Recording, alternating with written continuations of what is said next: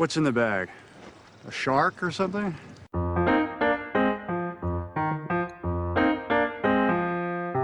Put the bunny back in the box.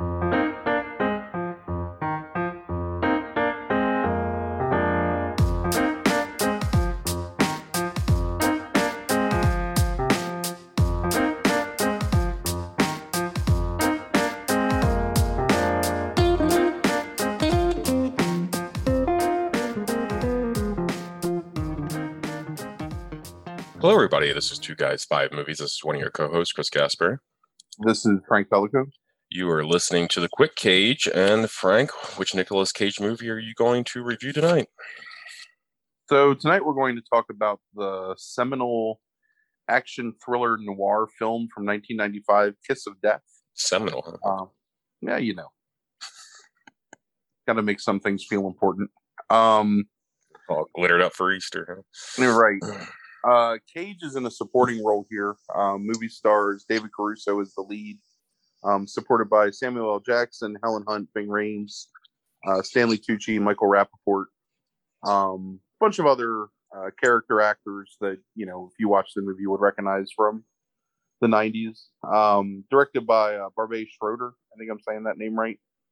Um, who at the time was a director I really liked.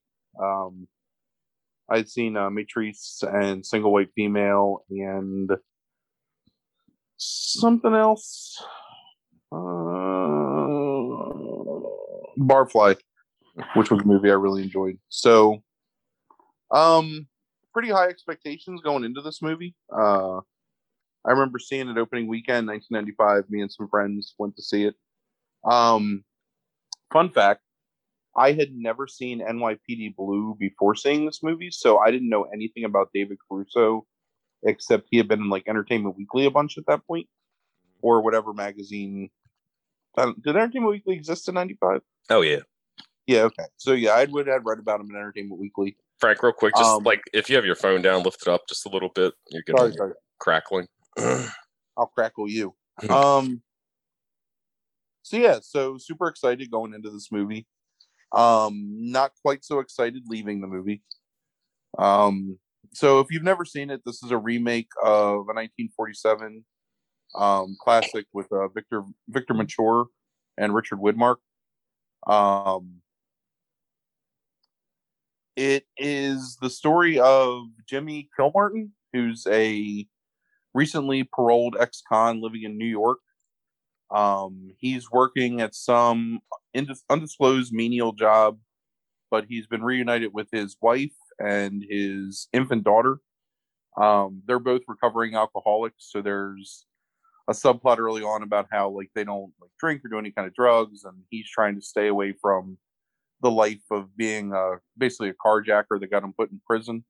Um, so immediately in the movie, while his wife is at community college, um, oh no, I'm sorry. She goes to an AA meeting, and he decides he doesn't want to go because he hit a meeting on the way home. Um, so while he's home watching their child, his asshole cousin um shows up, Ronnie, played by Michael Rapaport, who convinces him somehow, although he's not convincing at all, to come on one last job for like twelve hundred dollars to drive a um, what are they called? Like a car carrier full of stolen cars from this lot to the port so they can be shipped off. Um, doing it at the behest of Little Junior Brown, who is the Nick Cage performance, who is a asthmatic, um, burly, schizophrenic or bipolar like monster, basically. So there was a guy who was supposed to drive for him. This is the setup that Ronnie had these three dudes that were set up to drive, and the one guy like bailed on him, so he needs Ronnie, he needs Jimmy to come and drive for him. This is his only option, and they go there, and Junior Brown um, beats up the guy that was supposed to drive because he's drunk. But then Jimmy's got a heart of gold, so he puts him in the truck with him to save him.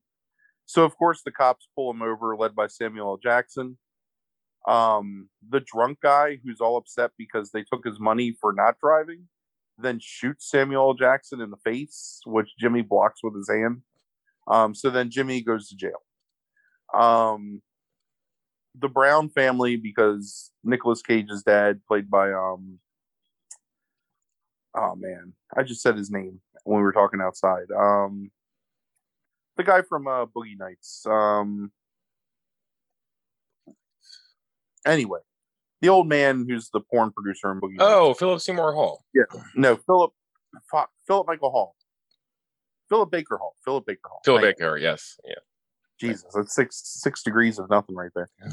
Um, they basically arranged for him to be taken care of in jail and family taken care of. But Ronnie, who's supposed to give his wife four hundred dollars a week, is only giving her one hundred fifty dollars a week, and then basically tells you can work at my junkyard in order to make ends meet, and then tries to get her drunk, and then does get her drunk, and then maybe rapes her, but at least molests her.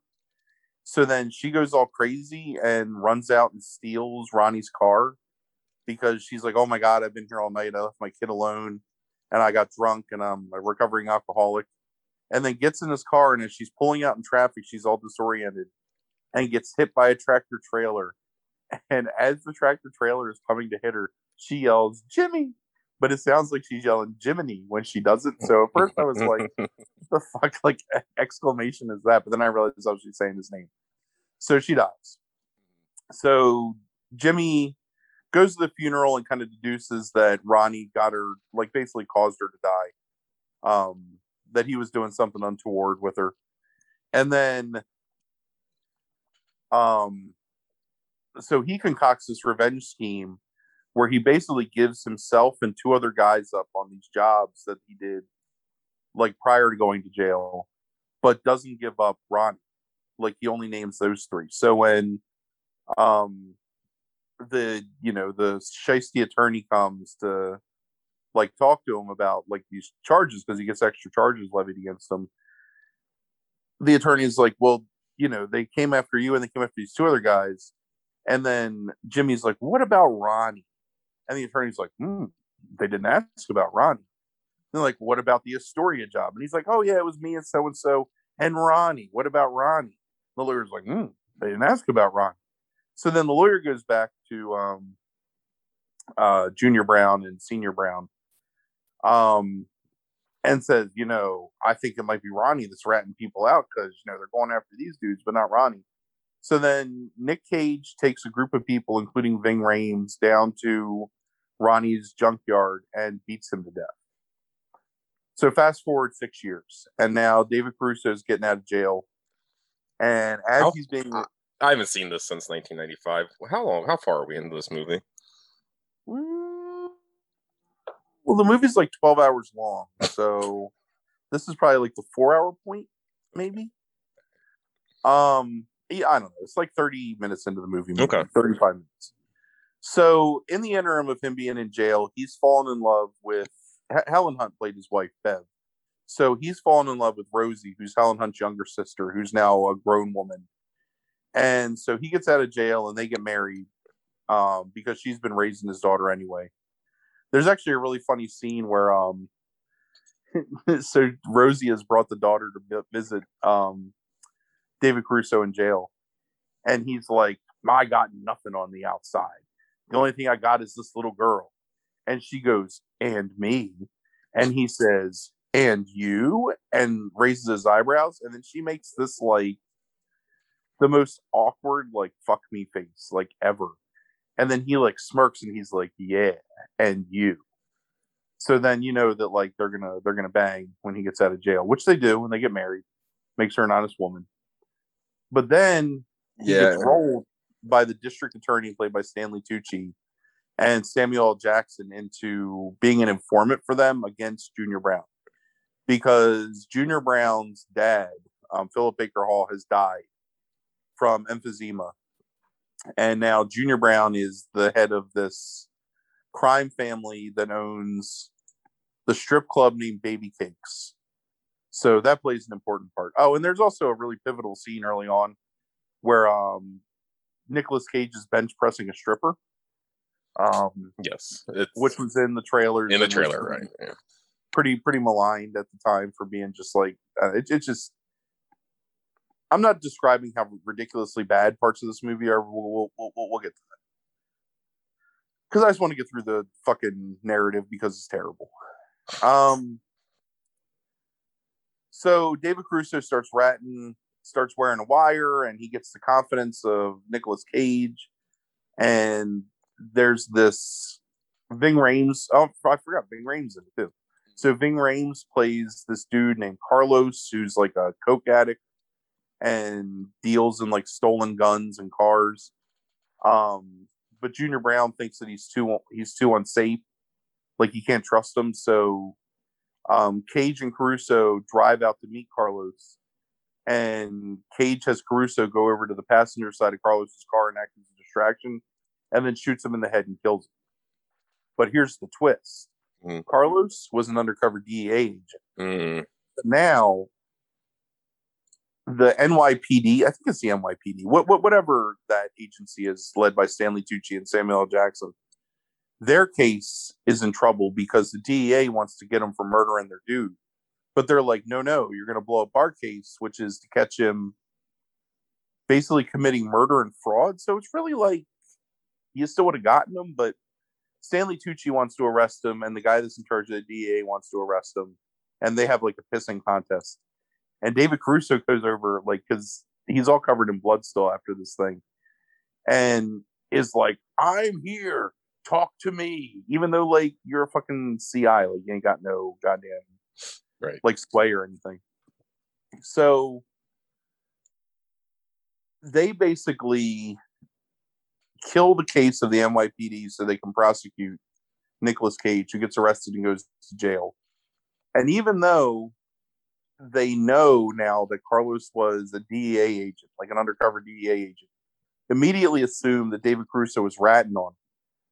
Even though, like, if you murdered the guy, he would have told people where he was going and who he was meeting with. You know what I mean? Like, it's Mhm. the least logical assumption that it was David Caruso, who's already committed several crimes for him and should be above reproach, but that's immediately who they think it is. Right. So, Shiesty Lawyer, who's also played by, who's he played? He's, he's played by somebody that you would recognize. I can't remember. I got to look it up in a minute. Um, uses like this, the most ridiculous like argument to make them drop the case against Nicolas Cage because the DEA's got quote unquote files that they can't turn over because they can't let anyone see what's in those files. So a federal judge is like, "Well, you got to let me see the files," and they're like, "Nah, man, you can't see the files." And he's like, "Look, I'm kind of ordering you to do this," and they're like, "What if we don't want to?" And he was like, "Well, then I guess the case is dismissed." And they're like, "Well, I guess it is," and that's it. And like fucking murderer Nicolas Cage, who's definitely murdered a dude, is now out free. So, Yeah. Caruso and family have been in like some semi witness protection, although it's like not really witness protection, and have been moving all around. And even though they have like no idea where this guy is, like they find his family and right. So there's a part in the movie where Nicolas Cage and David Caruso are driving and they're bonding with each other, and Nicolas Cage says, "You gotta, you gotta, you gotta stand for something. Like you have to have like a symbol that stands for you." He says, "I use an acronym. It's bad. mhm, It stands for balls, ambition, uh, balls, attitude, Yeah. and drive, or something Yeah, like that. uh, that's it. Yeah. Direction. It's direction. Balls, Direction, attitude, and direction. Bad balls, attitude, Yeah. and direction. Uh-huh. And he's like, um, "What's yours, David Caruso?" And David Caruso's like, "Oh, F FFB, FAB. FAB, fucked Fuck. after birth or whatever." yeah, it's it's bad. I remember that line. And Yep. Nicolas Cage is like, uh, I'm gonna say no because that's not really positive, and that's what we're going for here. But you keep thinking like that. Seriously, it's the scene. It's it's Uh-huh. like one of the worst like bonding scenes. Uh huh. And I cannot explain to you how like terrible Nicolas Cage is in this movie. Is So Caruso him- much better though? I mean, No, no, no, no, no. Look, look. David Crusoe ain't shit, but he's also. I don't know. Like I don't know what you expect. Like if you've ever seen David Crusoe act, you know that it's not happening anyway. Like he's he's he's not emoting or anything. He's just he's like cranky Irish, whatever. Yeah, like everything's about his like ratty little eyes, like beaten up, and like Yeah. his mouth getting all tight and small, and like that's that that's the range that's Right. understood. So anyway, um, so Nicolas Cage is threatening his family, but then David Crusoe's like, I got to take it to him. But then Stanley Tucci refuses to like work with David Crusoe because he's like another one of my favorite lines in the movie. David Crusoe's like, "You got the tape," and Stanley Tucci's like, "Oh, so what do we hear? That like they had a disagreement that you know you were asking him about what color car he likes, and then and then what? Like we don't have any evidence, even though like a federal agent is dead. But cool, like there's no evidence because I guess like that didn't ever happen." And he's like, "You know what? Maybe that tape, maybe the trash monster just ate it." So whatever. And I Mm. looked over at Frankie at this point and I said, "The trash monster? Mhm. what the fuck is the trash monster?" Yeah, Maybe Uh, it's like the Oscar. or or it's like the what is it? The tr- tran- Trandoshan or whatever the thing that's in the um Right. the trash compactor on the Death Star. Like maybe Yeah, that's a trash monster. Um. So anyway, so Nicolas Cage can't get no purchase with the DA, and Samuel L. Jackson wants to help him because they, even though they hated each other at first, Samuel L. Jackson has like this like begrudging respect now for um Caruso because he's like you know standing up for what's right and trying to do the right thing and trying to see this through to the end and Samuel. Jackson's like, no, a cop got killed. We gotta like, there's gotta be some kind of justice for that. So they set up this sting, although they don't really tell you they've set up a sting, but it, like that's what it is. Where David Caruso goes to Nick Cage's um, strip club in the middle of business hours and basically picks a fight with him. And so they get in this fight and they're beating each other up. Oh, there's this really funny thing where Nicolas Cage early on says, um, this is where they're bonding with the bad and the fab or whatever. Mm-hmm. Um, where Nicolas Cage is like, I can't bear to have metal in my mouth. Yeah. The- you, you put metal in my mouth. I just want to gag. I've never told anyone about the metal in the mouth. Don't you tell anyone about my metal in the mouth. Yeah. So I don't think David Crusoe ever does tell anyone. I can't remember. Like I must have missed it because I was like unconscious for two hours of this movie. But Nick Cage later is like, when I was in jail, they wouldn't give me any plastic forks. They don't let me use metal forks. So I had metal in my mouth. So I was gagging all the time. And I know it's you that told him about it. It's like, again, like these ridiculous like leaps of logic that are being made in this movie just to whatever set up some kind of ridiculous conflict. Yeah. So you, you- shit out of you- you- know, you know that's a real thing, right? With him, with Cage. No, I don't know. Yeah, he I doesn't. He does. He doesn't use uh, metal utensils whatsoever. Um, he has some sort of phobia of them. Um, and he and he incorporated that into his character. He thought the character would also have uh, Well, whatever. You know, I don't like to hear about my heroes. I don't want to learn. so, so they fight each other, um, each getting the upper hand back and forth. But then Samuel. Jackson comes in with the rest of the police, and Nicolas Cage punches him in the face, and Samuel. Jackson's like, "Assaulting an officer. That's what you're going down for, Junior Brown." And then like, that's it. So then he gets arrested, gone. So then David Crusoe goes to talk to Stanley Tucci again and is like, Hey, buddy, he's in jail. You going to prosecute him this time for the murder? And Stanley Tucci's like, Yeah, that murder never happened. So then he plays him a tape of Nicolas Cage admitting to the murder. Like, I'm to do you like I did Carlos and blah, blah, blah. mhm. And Stanley Tucci's like, Oh, nah, that's not enough evidence. So then David Crusoe pulls out another tape and puts it in which is from the original conversation with him and Tucci, where Tucci's like, I'm just to let this case go because you know what? I might be a great DA, but I'd make an even better judge. Think of all the good I could do. So he Mhm. blackmails him basically into prosecuting this guy. And then he takes a stolen car that Junior Brown gave him and drives off with his family because they're just going to go get lost for a while. And that's the end of the movie. So that's Kiss of Death. And I cannot explain to you, like, I'm glossing over a lot of really incredibly ridiculous things. Number one, like Michael Rapaport's character is maybe the most loathsome individual ever committed to film for no motherfucking reason. Like, when you have a character, even if you need them to be I don't know, like like like like Deus Ex Machina, whatever, in your story, you still got to make him like a person, right? And Michael Rapaport is just the most unbelievably sleazy idiot ever.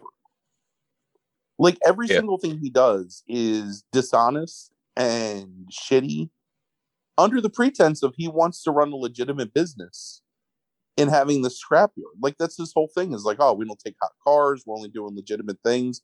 Let me rape my brother's or my cousin's wife Mhm. after getting her drunk, you know, and like, oh, I'm only going to give her 150 out of the 400 a week I'm supposed to give. So basically, just like the scumbag. So when he dies, you're rooting for Nicolas Cage. Like Right. it's the best possible outcome is like this man's death. So really, like up until that point, they've never painted him as. I mean, he's he's he's a bad guy, right? Like he's beating people up and he's a criminal or whatever. But he's not the worst bad guy. Like there's worse bad guys, Right. and like that's crazy. That if this is supposed to be like your whatever, like the um antagonist in your film, like the primary antagonist, like you got to build him up that. But you don't. You build up some minor character that you're going to kill off in the first 25 minutes as a much worse person, so that you're like, yeah, like I get it. Like kill that dude. Like that's right. Mm, Then Helen Yeah. Hunt just like, and I I love Helen Hunt, and I especially love this era Helen Helen Hunt. Like this is like, this was my ideal woman for probably about five or six years of my life. Was like this time period Helen Hunt. I mean, I can't tell you how many rewind lines were in my copy of the Water Dance. I'm just going to say that. but it's just it's it's the most like vapid and lost performance and i think maybe it's because maybe like barbie schroeder wasn't really good at directing like american actors i mean you know it's like the guillermo del toro Sure. syndrome but single white female is pretty good movie you know and it's got it's got those performances are okay and i i know you know whatever jennifer jason lee and um who's the other lady in that jennifer jason lee and uh uh, uh, Bridget Fonda, right? Yeah, Bridget Fonda, right? Yeah. Like they're they're they're they're probably better actresses than Helen Hunt, maybe. Helen Hunt's not a bad actress, No, she's not at all. but every performance in this movie is so Well, he directed um Desperate Desperate Measures too, and um, and whatever. I want. We're talking. We're we're talking about single white female, buddy. So we're talking about Kiss of Death and how terrible the performances. So all the performances are just awful in this movie, and they're not even like appropriately over the top where you can like where it's really funny. It's just so bad that, and this is just me, maybe like it's really awkward, like watching everything play out. I mean, it's astounding that it's astounding how awkward and tone deaf this movie is at every single beat that it has the chance to like be good. Because story wise, like it's not a bad story. You know, the idea of like the ex-con trying to make good, who goes back to jail and finds his way out again, only to get sucked right back in by the unscrupulous police. I mean, all that stuff could like could have been a really good movie. But man, it didn't happen here. Yeah. And it it it diverges wildly from the original movie too. I mean, So I don't remember the original movie at all. I this is the kiss of death that's been in my head for almost 30, 30 years now. So Yeah. Um, what else is terrible in this movie?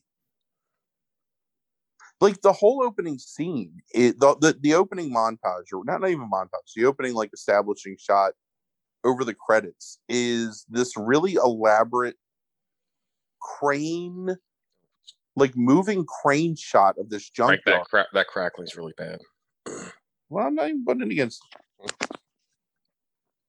this moving crane, like I don't know, whatever, like crane shot, like over and through this junkyard that like weaves through and around buildings and around like wrecking balls or whatever, and over to show you like Queens, like it shows Queensbridge, and you know, it's this really intricate shot. And the only thing that it's paid off by is the fact that Michael Rapaport owns the junkyard, but you don't even find that out until like 30 minutes later. So I'm watching this movie because I didn't remember that part. And I'm like, what the fuck? Like, where does this junkyard come into play? Like, is there something going to happen here? Because nothing happens there for a long time. So, but it's a really nice shot. It's very, um, very impressive. Very impressive camera work, which probably is more credit to the cinematographer, whoever that is. Mm, Luciano Tovoli. Oh wow, he worked with Antonioni, Argento, Makes sense. Tarkovsky. Buñuel. Yeah, he did a bunch of really good stuff. Huh. Oh, The Passenger. Hmm. You think of his name, Suspiria? Man, yeah. Yeah. Then he did. He worked with him again on um, Son of Brady or whatever. Um, that one we talked about at one point. Oh, he worked with uh, Schroeder a couple, oh, oh, several times. Yeah. Yeah. God, like almost every time that he made a movie after that. Mm-hmm. Yep. But seriously, like, really, I don't. There's nothing like necessarily terrible about the direction. It's very basic, I guess. I mean, it gets the point across. They they use the setting well, you know, like kind of the. It almost feels like like a really sanitized version of The Wire, like since we just talked about that, in the sense Yeah. of like back alleys and abandoned parking lots. You know, it's not like I can see that. it, it doesn't look like backlots. Like it looks like the whole thing was filmed on location at places actually in New York. So and I'll give it that credit. But yeah, just it's it's just real dumb movie. Real bad. But you love it. Ironically. Yeah, I um, I remember Bloodstone. I really liking this movie, and I, I I'd like to talk to him about it because it feels like he has a better, maybe a better opinion of it. It felt felt like just from what he was saying, but um, we thought this was really funny when we were 15 years old, um, because it was so ridiculous. I remember, um, specifically um, some of the cheesy dialogue, um, like I remember the "fucked at birth" thing, and um, uh and then like some of just like the over top cage stuff what, what is it is like something like along the lines of like now is time for every man to clean up his own backyard or something like that like um some fucking line like that i remember I think Yeah. that was- i think that was in the But it's, trailer re- it's repeated like three times. yeah yeah um Now's time for every man to clean up his own backyard. Yeah. Um yeah, I think we had to go see it. Well, we were seeing a lot of things back then. We probably we were probably we might have been in the same theater. We we saw it opening night too. If you saw it at Regal, I don't know. Mhm.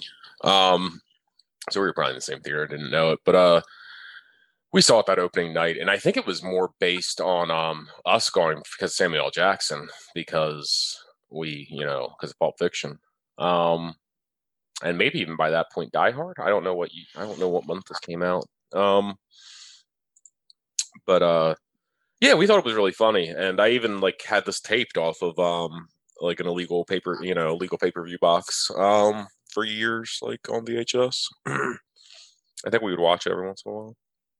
Could be. So the, the guy that plays the slimy attorney is um Is it Anthony Uh, Held or whatever? Anthony Held, Healed, Yeah. or whatever. Yeah, he's um, yeah. Chilton in Silence Yep. of the Lambs. Yep. Basically playing the same exact character here. sure, he plays that character well. He's an attorney as opposed to um, you know, a disreputable psychiatrist. And it's Kathryn Erbe that plays um hmm the sister. Yeah. I mean, so it seriously is like, I mean, I like it's it's a pretty pretty stacked cast. It is. It's just just a bad movie. It happened. But I will say this, and I thought this watching it last night. It is so much better than the majority of like direct that I've watched of this man's filmography that's been done in the past like 15 years that I can almost forgive any shortcoming just because it was still recognizable as a film done by people that know how to make films and whatever it ended and I was fine. I didn't feel worse about myself, you know, like after watching this movie, which happens quite often after watching um, some of Mr. Cage's films. I have a feeling it would still be fun. Like, Oh, look, I Um, laughed probably a dozen times. mhm.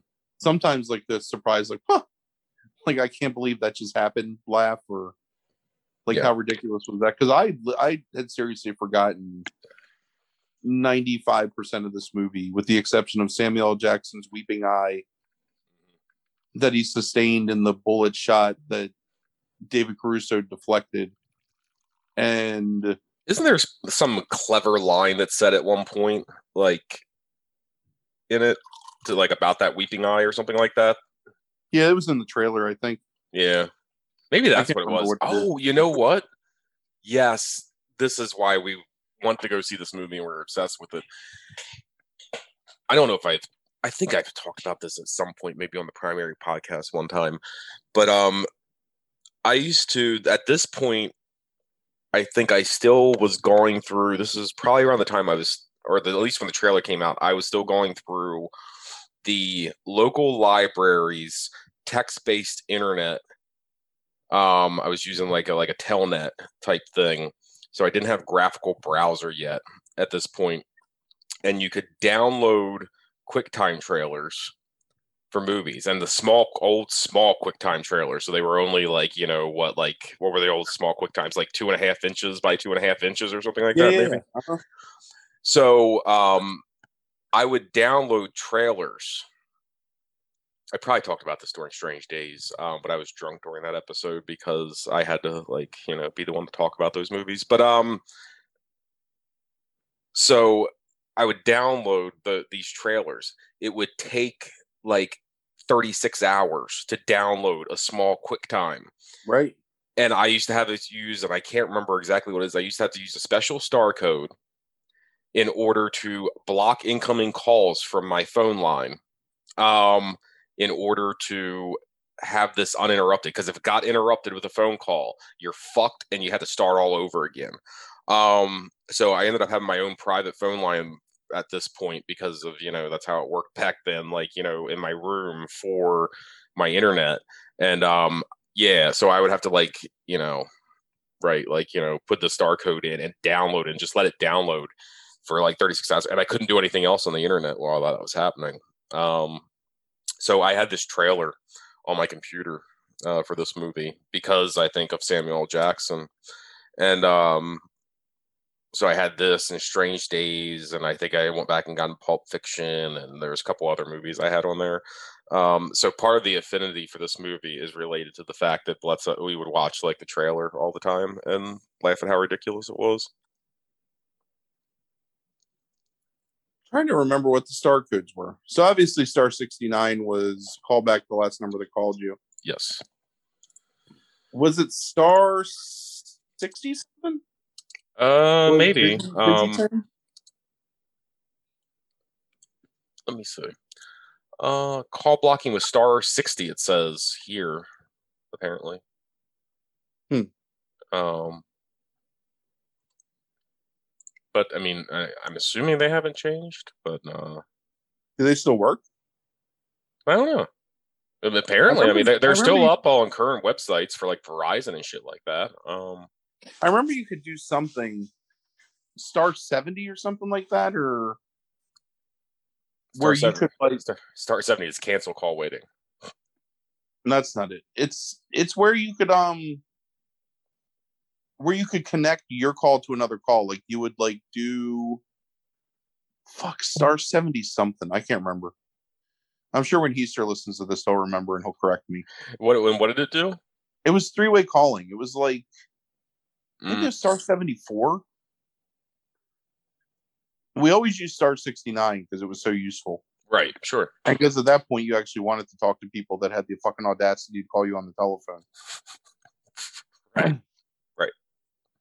Can you isn't that crazy how like I used to I remember I had to get a job to pay for my own phone line for call waiting. So Yeah. I could talk to all my friends. Yeah. Like all the time. Yeah. And I swear to God, if one of you pricks called me now out of nowhere, I would feel so put out. Like, what is honestly, I'd probably be really worried because, like, oh my God, like, why is he calling me out of nowhere? Well, right. Well, I mean, you you you were. Do you remember? I think the last time we talked on a phone. No, it was during the pandemic. Actually, like before we started like using Zoom. I think you and I talked one night on the phone, and you were drunk. Um, Let's not cast aspersions. um, but it was pretty early on there. But before that, I think the last time we really talked on a phone might have been. Do you remember like a day that I called you leaving work because I think you accidentally called me, and I, I I thought something must have been really wrong, so I called you as soon as I was out of class, and you were like like all uh, like all annoyed. Um, Well, I'm sure I was annoyed. I'm annoyed now Right. thinking about it. yeah, and that was like maybe probably like 2015 or something like that. And I don't know what the last time I talked to you on the phone before that was. You know, this is why I'm single because like every woman I talk to always wants to talk on the fucking phone. And it's like, can't we text each other? I mean, it's the same thing, or just come over. Like we can just hang out, you know? And I guess I was a little more whatever agreeable to that during the pandemic. But man, like ladies, I'm single. Um but I don't want to talk to them. What are the? Uh, uh, would it be better to talk to them, um, like through like you know like Duo or Zoom or whatever the fuck? Like, would, Yeah, would, that would that be better? Look, I don't want to hold no goddamn shit to my head. Mm, I don't want to be It's the comfort issue. right. I mean, if we can zoom and I'll just put you up on the laptop. Can't you and- put it on like uh? Can't you put a phone on like uh like you know uh so you can just hear their voice like whatever the fuck that's called? Well, we're doing it now, right? Because I'm doing it on my phone. Because uh. I'm saying just a alert. regular just a regular phone call. I'm saying like couldn't you just like yeah, yeah, I can just put on speakerphone. That's what I do at work all the time. okay So, okay, so I have to talk to people constantly on the phone at my job, right but I don't really count that because I don't want to do that anyway. So that annoyance is already there. So it's just whatever. It's just it's part and parcel. uh huh So I always hit speakerphone when somebody calls me, so then I can just like type and do my job, like while they're wasting my time with their talking. I hope nobody that I work with listens to this because whatever. But anyway, okay so uh, all I really do Okay. not mind talking to people on the phone at work. That's a lie. I just hate it in my personal life. Well, that makes sense because you maybe because you do it at work, but I mean, um, but I, I- I still don't understand. Like, you know, like you you don't like talking on the phone, like, but you could put it on speaker. You just said so. Like, what's the difference between putting it on speaker and putting it down? And you saying it's might be better over like a like video conferencing. Couldn't you have always put it on speaker like in the past like 15 years? I think it's bullshit. I just don't think you want to talk to people. Yeah, you know, I guess I could have. but I also like I'm around people a lot. Like I don't like to have private conversations in front of other people. Like I'm real uncomfortable with that shit. So if I'm like, Right, I You know, understand that. I, I get that. I don't know, doing something and somebody's like calling me, it's like, what the fuck? Like, what do you want? And then when I answer and you want to have like some long drawn out conversation, I got to go in another room or whatever, and then that's all awkward.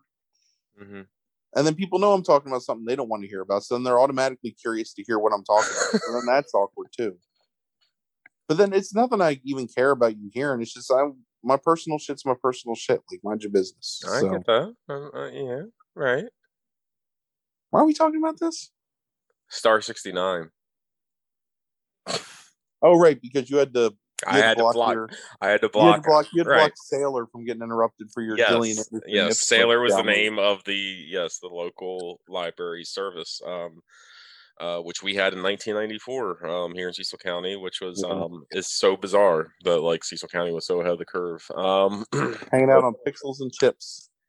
uh, yeah, you did that for a little bit, right?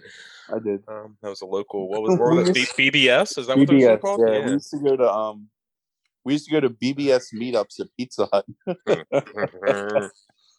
to meet the people that we met on the internet. right, right. That's the only reason I know Chuck. Actually, Yeah, right. Uh, That's a that's a that's a different time, man. I'm I'm to some degree I miss that time. I mean, I missed a lot of things about that time. Right, right. That's what I mean. Like every I I still am convinced you disagree. I think everything's too easy now. It's fine. It's good to be easy.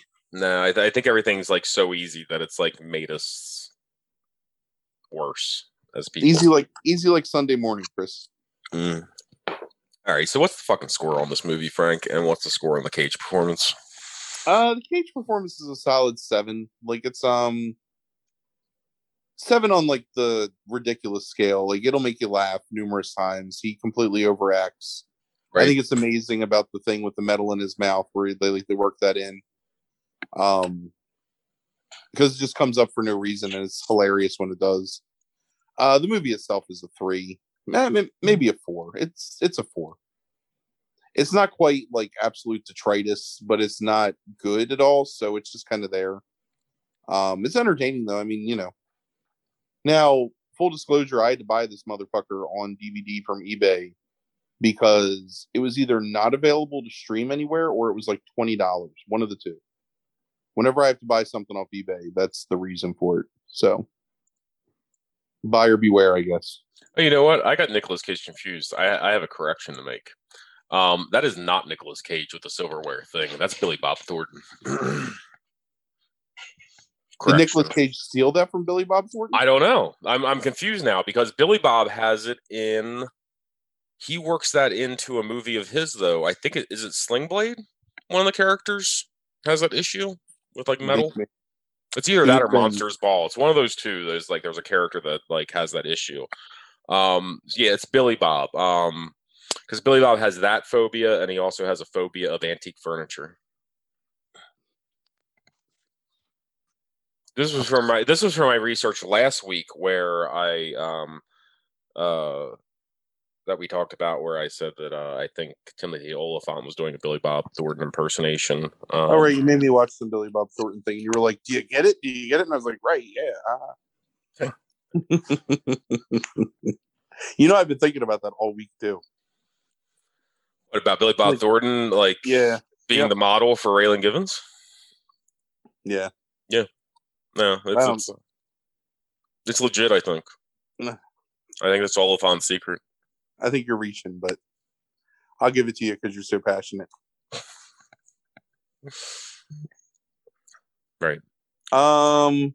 All right, so so I do I I'm, I, I do want to mention that um as an update I have now like after for like a month of like promising this I have like created the checklist now for the quick cage to see how much time we have left and I confirmed it with Frank earlier. So we have one that might be coming out right like in the next like 5 months or something like that so it might yeah, get a, a prisoner, week prisoners of a Ghostland. yeah, that that might add a week, but as of right now, we have, with that included, we have 26 episodes, um, which means we will be ending on what did I say? October 20th. October thirteenth. Well, right, but if we add that one on, it'll be October 20th. Um, so, uh, so the the end is nigh, but not as nigh as I had wished. so we still got six months left, almost to the day of of quick cages. Um, and you, uh, if we want some stats, like you are, you are lacking in the '90s cage era. Yeah, I don't really want to watch any of them. Yeah, well, I mean, this is your this is your idea, man. this is all you. Ninety to ninety four, like you are. Um, it, it, is. It could be. Uh, let's say eighty nine to to ninety four. Um, it would be um insufficient. I would say in terms of the coverage there, because you got time to kill, and not even probably the good time to kill. Like um. I have to imagine, which even is not that good. But um, Firebirds, Honeymoon in Vegas, Deadfall, Amos and Andrew. It could happen to you and Guarding Tess, which are probably some of those more popular or famous movies, at least, if not popular. What guarding tests? Oh no, like a bunch of those there. Honeymoon in Vegas, um, Amos and Andrew. It could happen to you, Listen, Guarding there's Tess. another motherfucking movie that's twenty dollars. What's that? Uh, fucking honeymoon in Vegas. What? It's not Yeah, streaming so. somewhere. I don't believe so. I wanted to watch it the other day because I was like, oh, you know, I remember kind of liking that movie. Like, it'll be cool to watch it. And I went to look for it, and I was like, what the fuck? It's fucking free on. $20? It's fucking free on Tubi right now. Oh, nice. Well, then I'm glad I didn't spend twenty bucks on it. right. And I don't even know how it's twenty. Well, oh, because it's because you just want the Prime. Prime for some reason it's oh, it's thirteen ninety nine. Okay, oh, yeah. You can only get it from Apple or iTunes for three ninety nine. Um, and then Tubi it's free though right now. So Oh, well, you know. Yeah. Maybe Get pick that- that up this weekend. get that young uh uh SJP there. Yeah, I really enjoyed honeymoon in Vegas when I was young. Yeah. I Um, no, I, this is a lie. I never really enjoyed honeymoon in Vegas, but I liked honeymoon in Vegas well enough in like 1992. So Right. Right. let's not go crazy. So yeah, so we still we we still have so much. We still have so much. Um so You act Oh. like you got to do it. You just got to drink and listen. hey, hey, I still have to like sit here afterwards and continue to drink and um right. post post this and like you know do the bit of editing and try to get the crackles out and Right. I got to go to bed and get up in the morning and go to work. yeah And then I got to watch another Nicholas Cage movie in the next seven days. right Six days, technically, because I can't watch it on Wednesday because I do something else on Wednesday after work. So I got to got to make it between Thursday and Tuesday is my my window. right and you still Is got it gonna two- be and you still got two and you still right and you still got two more horror movies to watch this week too before we record Ah, that's a pleasure. Though. I'm fine with that. oh okay this is this I want to. I'm, this I'm is really the excited.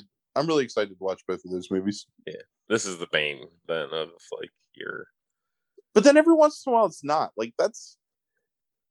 It's like, it's like I really shouldn't have started with next because that was like that was like that first hit, you know, like the one you get for free, and it was like funny and fun and like oh this is such a great idea, and like man I've been chasing that high now for. Hmm. What Hmm. like 60, 60 motherfucking weeks or something like that yeah of man, this man's weird. filmography. Yeah. And like every once in a while, like you get you get like like you know, like the package is nice and like it, it, it hits you like just right, but then the next week it's like all that stepped on shit and then you're down in the gutter again. You gotta try and like get it back again, but then it hits you again. So you know, I've been I've been watching The Wire, so here's right here's where this analogy comes from. right But I'm fucking bubbles, you know, and then at some point I'm gonna be wanting to go sleep in my sister's basement and you're gonna be fucking Kima getting all shot and abandoned to me, and I'm gonna go back to using again. And that's gonna be the unbearable weight of immense talent or whatever the fuck. that's The immense weight of unbearable talent? I don't know. They, yeah. Now I'm confused. You put too many. You strung too many words together. Now I'm confused at what the title was. But of course, It's I fine. saw. I thought Philip Baker Hall's name was Philip Seymour Hall earlier. So um, Right. That's a weird combo. it is. It is. Um, well, I'm. I'm, think, I'm thinking. I'm thinking ahead. Like I'm already.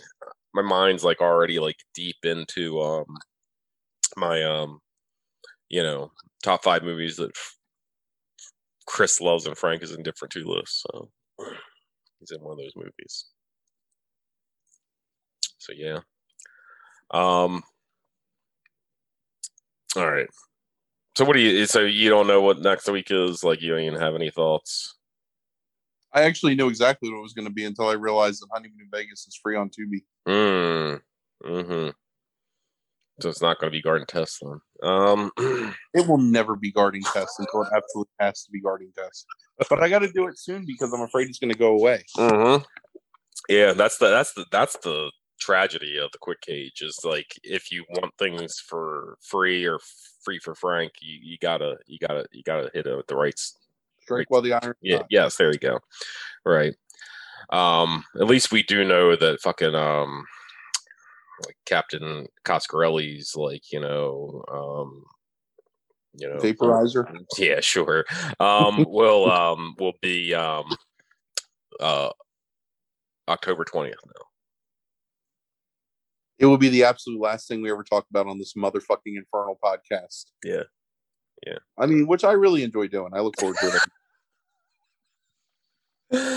oh yeah, I always This- look, I always in I always look forward to it until I don't in the middle of it. Um, where I'm listening to this outrageous plot.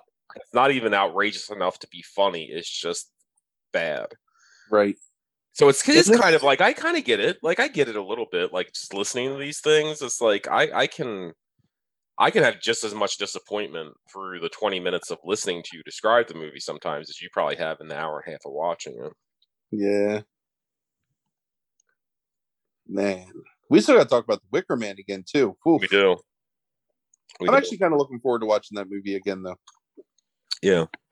Now that I have like a real true appreciation of Nick Cage as an actor, I want to watch like his performance and see if I can pluck the subtle grapes of inspiration that are dripping from his vines, you know, of his performance or whatever the fuck that asshole's name is in that movie.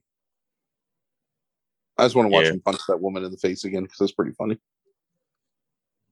Isn't the woman that he punches the is that the woman from um Deadwood that plays Alma? You know, it's funny that you said that because I immediately thought, is that the Deadwood woman? So maybe, Yeah. yeah, I guess. I don't know. She's in that movie, but I can't remember if that's who he punches or not.